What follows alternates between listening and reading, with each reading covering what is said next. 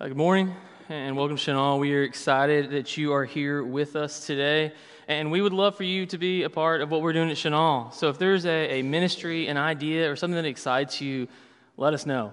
Uh, and we want to make that happen because we're excited about uh, Chanel right now. So, this morning, I want to start with a story, and I'm going to ask you briefly to think about when COVID started. I know, Scary times. I don't like to think about it either. But for the sake of this story, I kind of need you to go there. And so in March of 2020, kind of when all of the COVID stuff started, remember it was the, the 15 days to slow the spread. I think that was when the toilet paper wars began. Um, but in, in those, those serious times, and they were, but we were all doing stuff from home. A lot of us were working from home. Uh, this church, we were worshiping from home. And, and I found myself at home on Sunday mornings for the first time in, I mean, my life. That's not like a weird, humble church brag. That's like, I just, I've never been at home on a Sunday morning. Um, it's not like attendance stickers or anything like that. But I was at home. And what we would do on Sunday mornings is we would do a, a teen class from 9 to about 945, a Zoom call. Like your kids, when they won't wake up in the morning, remember that they were doing that then but they were waking up at 9 to 9.45 to do basically the class that we would normally do here on sunday mornings. And then i would switch over to what we call big church of kind of our main worship service. And at, at 9.45 the class was ending and the kids were like no no more bible. And i was like guys we've got to switch over.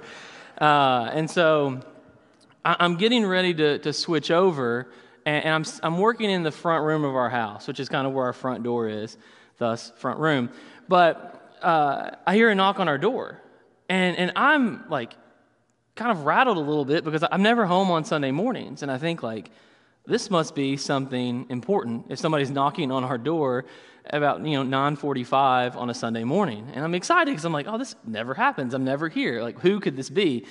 And I open the door, and it's our next door neighbor, and I'm thinking this is weird. I, does she come to our front door every Sunday trying to talk to us and we just never answer? And, you know, should I tell her what we do on Sunday mornings? Like, and, so I said, oh, hey, how are you? And she goes, oh, I'm so sorry to bother you on a Sunday morning, um, but uh, your little guy was riding a scooter at the intersection of Echo Valley and Millbrook, which is a, a pretty busy four-way stop uh, close to our house. Now, when Craig, you know, asked Judah to do a backflip, I was like, "Don't tempt him with a good time, Craig." He, because Judah thought about it. He was like, "Maybe, let's see."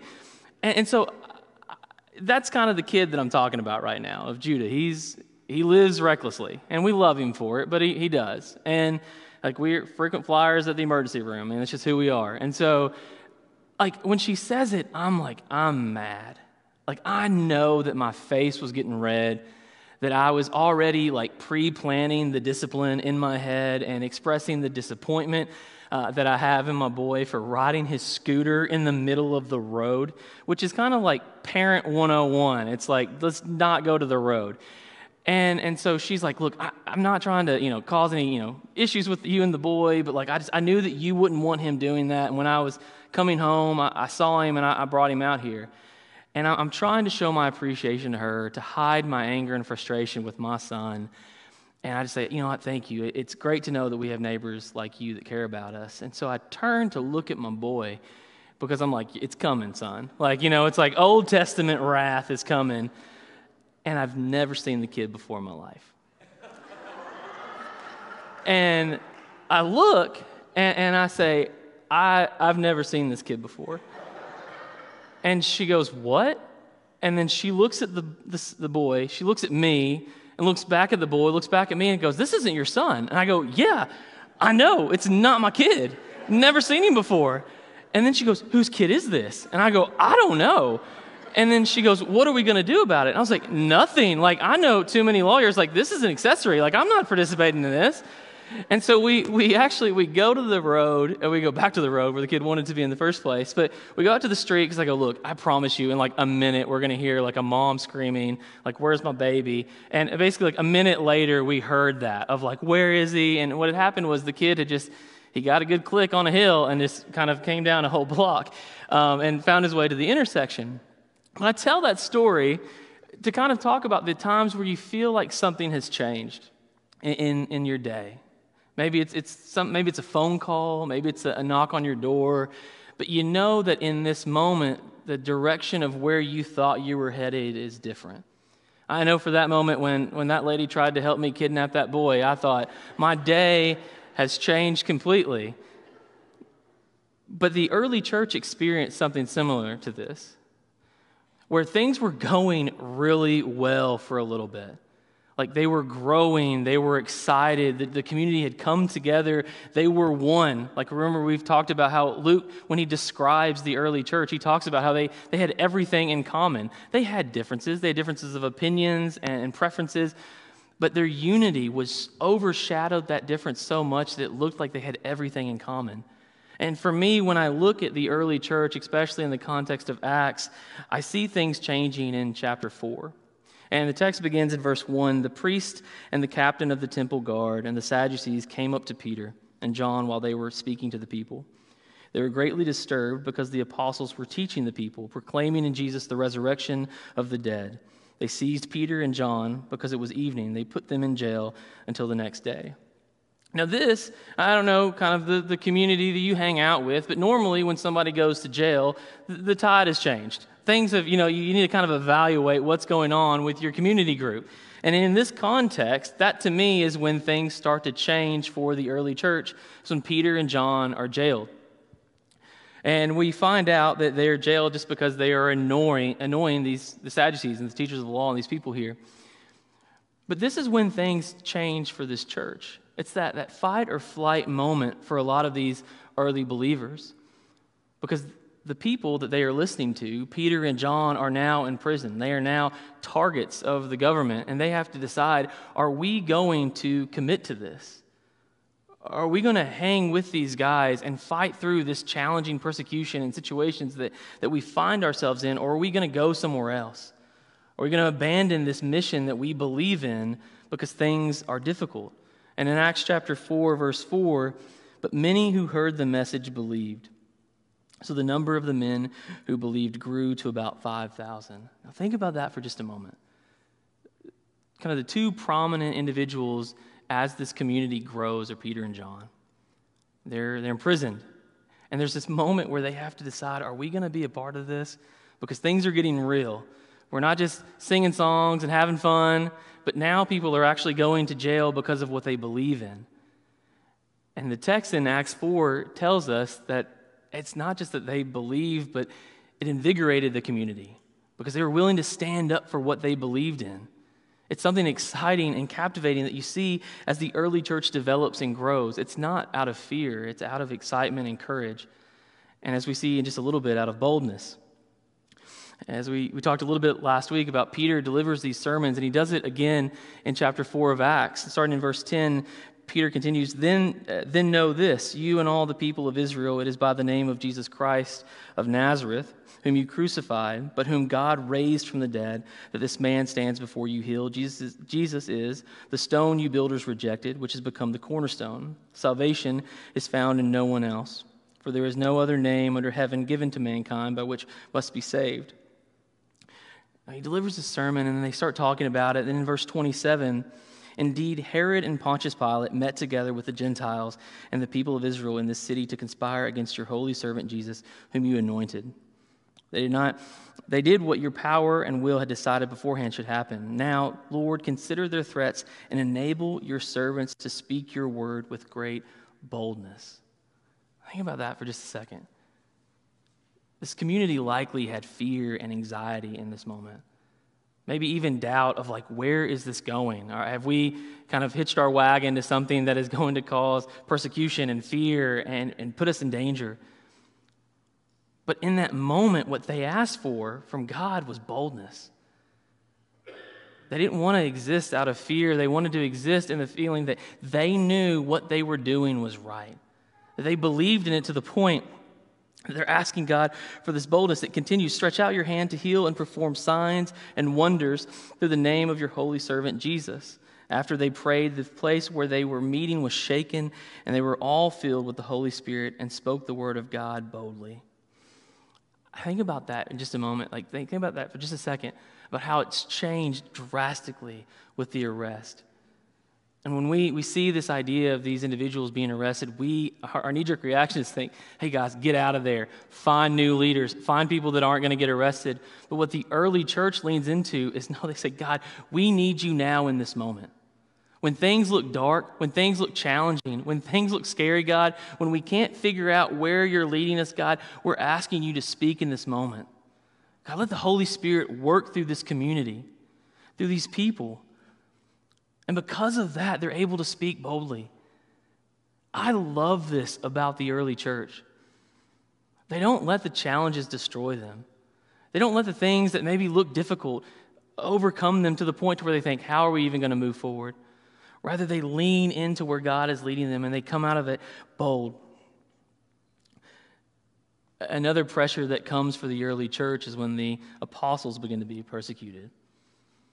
In verse 17 of chapter 5, then the high priest and all his associates, who were members of the party of the Sadducees, were filled with jealousy. I love this. I love any time that you see human emotions like this, like that we at times are jealous of things. And think about that the high priest and his associates and the Sadducees, like they were jealous of this movement. Like that's how you know you're on to something, right? Like, that's how you know that you've got something good, that these individuals are jealous of what you're doing. It says they arrested the apostles and put them in the public jail. But during the night, an angel of the Lord opened the doors of the jail and brought them out. Go stand in the temple courts, he said, and tell the people all about this new life. And think about this for just a moment. We're back in jail. It's like round two. They're back in jail. And it's again another moment where if you're a, an early follower of this movement, if you're part of this early church, you've got to think look, I, could get past the first jailing, but now you're back in jail. And you have to think like the momentum is kind of destroyed as well, right? That we've just asked for God, the Holy Spirit, to come through. We've just asked for God to give us the ability to speak boldly with what you've taught us.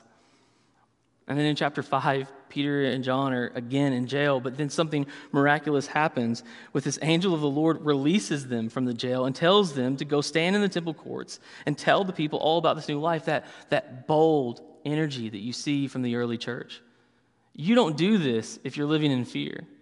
You don't do this if you don't believe this. You do this when you recognize that God is moving through you with the Holy Spirit. Verse 38 Therefore, in the present case, this is Gamaliel talking after they've been released. They, they come to them and they say, Okay, what are we going to do with these guys? We, we are annoyed, we're jealous of them. What do we do with them? And so Gamaliel, a Pharisee in the council, comes before them and he starts kind of delivering his side of what they should do. Says Gamaliel says this in verse 38 Therefore, in the present case, I advise you, leave these men alone. Like, this is a guy who is like, I don't know what we're doing here, friends, but these guys have got out of prison twice, and they're still growing, they're still preaching. Like, they are emboldened. They believe this, they're all in. They are not afraid of us. He says, Leave these men alone, let them go. For if their purpose or activity is of human origin, it will fail. And this is the line that I love. But if it is from God, you will not be able to stop these men you will only find yourselves fighting against God. It's not just the early church that's starting to believe this, but it's the people that they are affecting in their lives. Like Gamaliel gets this. He's recognizing that, guys, there's something divine that is happening in this movement and these people. They are not afraid, they're emboldened. And look at how they respond. Verse 40 His speech persuaded them. They called the apostles in and had them flogged. Then they ordered them not to speak in the name of Jesus and let them go. Now, I've included the whole text, but just based off of what we've studied this morning, that, that idea of them telling them not to speak the name of Jesus, like we already know, these guys are like, you can say it all day long. That's not how it's going to happen. The apostles left the Sanhedrin rejoicing because they had been counted worthy of suffering disgrace for the name. That, that feeling of boldness. Day after day in the temple courts and from house to house, they never stopped teaching and proclaiming the good news that Jesus is the Messiah. They've had all of these outside factors that are affecting this church where fear, where, where persecution, where physical pain is coming into play, and they're not afraid. They're emboldened. They're ready to move forward. They're, really, they're willing to say, hey, regardless of these challenging circumstances ourselves in, going to work through it. This is the community that we are building. Not one of division, not one of fear, but one that is strengthened by the power of the Holy Spirit.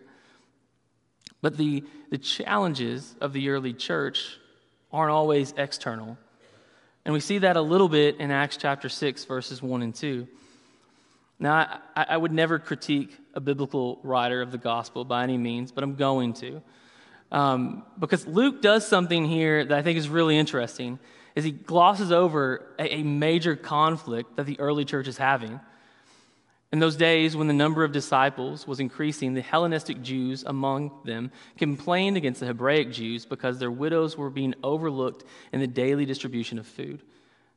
Now, what Luke does is he just powers through, and he basically says, like, and then we figured it out. But what's actually happening here is a, a racial division in this church. Now, Luke doesn't want to really lean into it because he's applauded and, and praised this church as being they're unified. There's nothing that would divide this congregation. But in chapter 6, we see that, where the, the factors from this point forward, or before this, had been basically external. But now you've got internal conflict. You've got division because these people are like, you think that you're better than us. You think that because of where you're from or where your family's from, that you, you have more stake in this. And because of that, you're overlooking the widows in our community. Verse 2 So the twelve gathered all the disciples together and said, It would not be right for us to neglect the ministry of the word of God in order to wait on tables. Uh, in, in, in, Greek, I think this is called passing the buck. Um, and that's kind of what they're doing. They're like, I don't want to deal with this. We're going to have somebody else to. But this idea of waiting on tables, what they they don't have like a cool like Peter and John, you know, deli shop. But what they what they're talking about is actually delivering food to the tables of these widows. Um, but you see what they're doing is look, we we can't deal with this situation right now, but we're going to get people that are going to resolve this conflict. Now, I showed Rob a picture earlier, and he got very excited about it. Let's go to that first picture. This is a bike um, Rob was like, Tell me about this bike. And I was like, Rob, that's not how sermons work. You got to wait for it. But this is a, a VanMoof bike. Uh, this is an electric bike. It's going to sit you back probably $2,000, $3,000, and it's a, a Dutch company based in the Netherlands, which is, is where Dutch people live. But uh, anyway, uh, it's a Dutch bike company that makes electric bikes. Um, and around 2015, their business really exploded. Now, this is a bike that if you live in a larger urban setting, like this is, you're going from like work to your office to your apartment, like this is, you probably don't want to be cruising down Cantrell Road with this guy. But, I mean, maybe you do, I don't know. But uh, in 2015, their business kind of exploded and they became kind of popular internationally and they started having to ship all over the world. And so let's go to the next picture. That is generally what a bike box looks like if you order it um, online. And uh, it's a, you know, you kind of assemble it yourself. Doesn't look very fun right now. Um, and this is not an electric bike, but I'm trying to get you to understand like this is the size of the box. Now, what was happening with the VanMoof company was when they were shipping boxes across the world, in, in America or whatever, they found that shipping companies did not care about their bikes. Um, and so products were landing in America, they were damaged. Um, often the, the bikes were unusable, and so they found themselves in a situation where they were losing a ton of money because they were having to replace the products. And also, like even when they would send the replacements, sometimes the replacements would be damaged. So what the VanMoof company decided to do, let's go to the next slide, is they just put a picture of a TV on their shipping boxes. Now, this seems like a, a ridiculously small thing to do because this is literally all they did. They did not change the, the internal packaging, they didn't change anything else. All they did was they started printing a TV with a bicycle on it. And overnight, they said 80% of their shipping issues were resolved. Think about that for just a second. Over 80% of their shipping issues were resolved because they put a picture of a TV with a bicycle on it. Now, I, I, tell that story because I think it's fascinating that often what happens is they could have said, look, We clearly can never ship a bike to America. Every time we try to ship a bike to America, it, it, return, it lands damaged, we're losing money, our products are being ruined, nobody wants to buy from us. But what they decided to do was they said, look, let's solve the problem. Let's look at this and figure out what do we need to do to fix this. And that's exactly what the early church does in Acts chapter 6. They could have just said, look, you guys, you're divided. Let's just do two different churches. If that's what we want to do, we'll have the Hellenistic church, the Hebraic church, two different churches. That way, everybody's happy, everybody's alone. But what the early church does in verse 3 of chapter 6 brothers and sisters, choose seven men from among you who are known to be full of the Spirit and wisdom. We will turn their resp- this responsibility over to them and we'll give our attention to prayer and the ministry of the word. And think about that for a second. That often when we find ourselves in challenging situations, it's so easy to leave or abandon those and say, hey, this isn't my problem. This is your problem. Or I'm going to go somewhere where I don't have to deal with this. Or I don't like this thing right here. So I'm going to go find somebody that likes the things that I do. And so you enter into this, this really fun echo chamber where you're never challenged, you're never uh, working through conflict. And what I see in the Acts chapter 6 model here is they're willing to look through the, at the problems and confront them and say, okay, we're not serving any, everybody, but how do we serve everybody? What do we need to do to fix this so we can still be a community of believers that are bold? You do this, you work this way because you've leaned in and you trust in the Holy Spirit. The text ends in verse 7. So the word of God spread. The number of disciples in Jerusalem increased rapidly, and a large number of priests became obedient to the faith. Now, I, I thought about that a lot this week when I looked at like kind of the challenges of the early church. Because they had them. They had challenges both external and internal. They, were, they faced persecution. They faced division. They faced, they, they faced arresting. They also found themselves divided amongst themselves.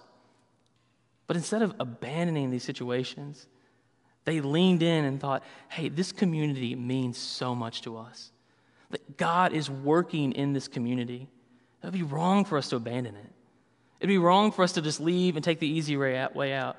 Like sometimes maybe you just got to figure out a way to put a TV on your shipping box. But you've got to be willing to work through the conflict in those situations because that is the model that we see in the early church. Not abandonment, not living in fear, but trusting in the Holy Spirit and following where God leads you to provide you a path to resolve conflict and disagreements. Let's stand and sing.